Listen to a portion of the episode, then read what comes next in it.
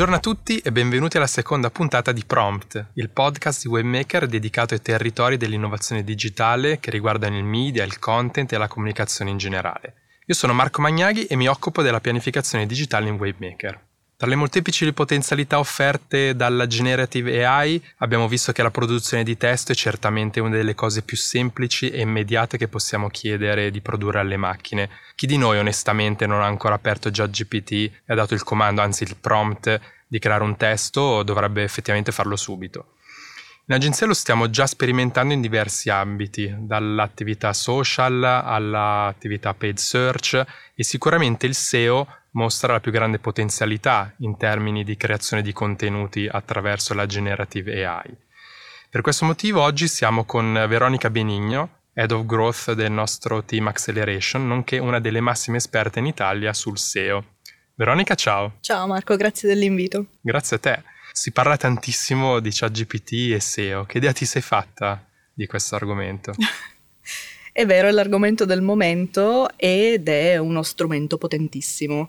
In generale l'intelligenza artificiale eh, ormai si è sviluppata talmente a braccetto con la SEO che è da qualche anno che la seguiamo nei suoi sviluppi. Eh, la generative AI, eh, al netto di alcuni tormentoni temporanei o alcune figuracce che magari sono state fatte di recente dalle big tech, eh, ci regalerà un futuro molto entusiasmante e eh, regalerà probabilmente a chi imparerà a usarla eh, una SEO rinnovata e potenziata. Ti faccio un esempio di cosa stiamo facendo noi adesso nel sì, team. Esatto.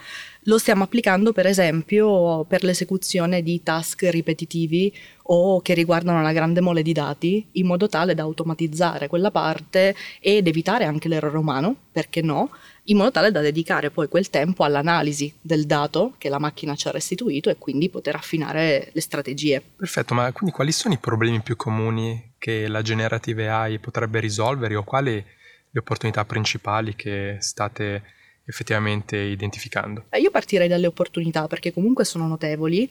Eh, ChatGPT e gli strumenti affini sono molto facili da usare, sono versatili, sono velocissimi e non costano nulla, sono veramente ecco, molto economici. Questo è un tema chiave. esatto, ne abbiamo già parlato con tanti nel settore ed effettivamente è qualcosa che ingolosisce. Se ci pensi, chiunque può aprire ChatGPT, eh, usarlo affidandogli qualsiasi tipo di task, dalla stringa di codice al contenuto creativo, il risultato appare subito praticamente mm. e appunto salvo la versione con una licenza che ha ancora dei costi molto bassi è gratis. Uh, questo ti può fare sentire immediatamente un supereroe della SEO o della generazione di contenuto, però attenzione perché come i supereroi sanno, da grandi poteri derivano grandi responsabilità. E ChatGPT ci impone di prestare attenzione a una cosa in particolare, ovvero il controllo sul contenuto, perché ad oggi produce content basandosi sulla replica dell'esistente. Questo porta con sé verosimilmente dei potenziali errori, alcuni anche abbastanza gravi e grossolani, e porta con sé anche dei bias culturali un brand che oggi voglia testarlo per la propria produzione di contenuti deve implementare anche un sistema di controllo per essere sicuro che quello che poi viene prodotto non eh, sia un danno per l'azienda alla fine. Certo, quello del controllo è un punto chiave, così come continuiamo a ripetere che questi strumenti di fatto nuovi rappresentano un supporto piuttosto che la soluzione finale. A proposito di controlli da parte dell'algoritmo di Google, non c'è il rischio di essere penalizzati? Qualche mese fa probabilmente avrei dovuto risponderti di sì, eh, perché Google sconsigliava ufficialmente l'utilizzo di strumenti generative AI applicati alla creazione del contenuto. Um, ora ha cambiato idea e anche nelle sue linee guida ufficiali eh, effettivamente ha aperto alla possibilità di utilizzarlo purché non venga eh, sfruttato solo per una produzione eh, in massa, no, puramente quantitativa del contenuto, ma abbia sempre e comunque l'utente al centro. Quindi ciò che viene prodotto magari con l'aiuto delle macchine, in questo caso di ChatGPT, deve comunque avere un'utilità finale ed essere rilevante per l'utente.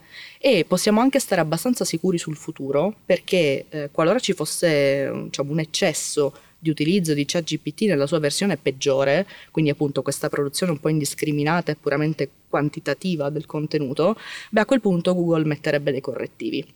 è già successo in passato, eh, Penguin e Panda ce li ricordiamo ancora tutti, erano degli algoritmi pensati per eh, salvaguardare la qualità dei contenuti pubblicati online, è verosimile che eventualmente Google sfoderi qualcosa di simile anche per questo. Certo, quindi come sempre sono risposte che diamo oggi, un domani dobbiamo capire come e dove evolverà l'algoritmo e il controllo.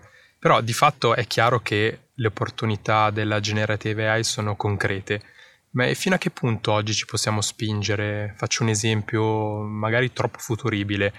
La generative AI capisce quali sono i trend, crea in automatico i contenuti e le pubblica sul sito per mantenere costantemente aggiornato il sito di un'azienda o di un editore. Secondo te è fattibile? Fattibilissimo, è uno scenario che sicuramente si verificherà, è tutto da vedere il come si integreranno i vari strumenti, no? Cioè GPT magari è uno, ma eh, fra gli altri che possiamo tenere in considerazione sicuramente ci sono i cosiddetti CMS, i content management system, praticamente è il posto in cui tutti i brand inseriscono fisicamente i loro contenuti che poi si visualizzano sui siti web. No?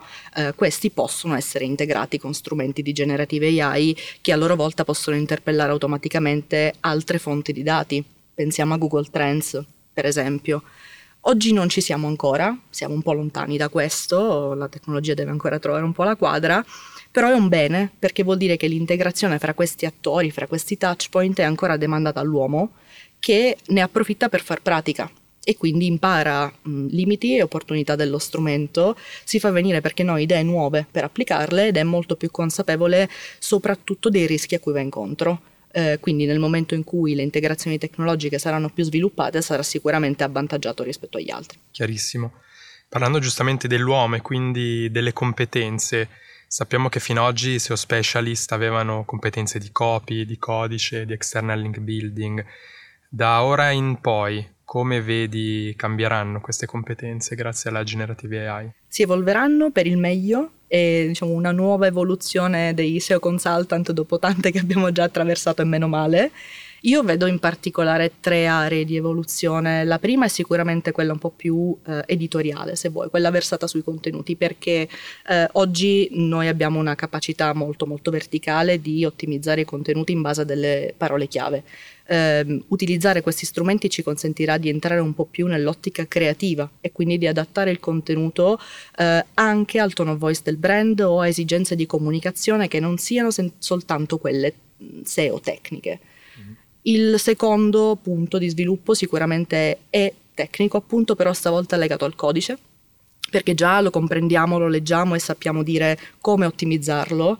Eh, è anche vero però che non padroneggiamo proprio tutti i linguaggi di coding e ChatGPT è molto utile per impararli in chiave self-learning, quindi lì potenzialmente impareremo a destreggiarci fra molti più tipo, linguaggi di, di codice e terzo punto, secondo me più importante, sarà affinare la capacità di avere un equilibrio fra ciò che può fare la macchina perché è più veloce, è automatica, è libera da errori e ciò che invece deve ancora essere eh, dire, demandato alle persone e quindi ha una visione strategica eh, che ovviamente lo strumento non può padroneggiare da solo. Ecco, chi gestirà questo equilibrio in modo corretto, adattandolo alle esigenze di ogni brand, eh, sarà sicuramente il miglior SEO consultant del futuro.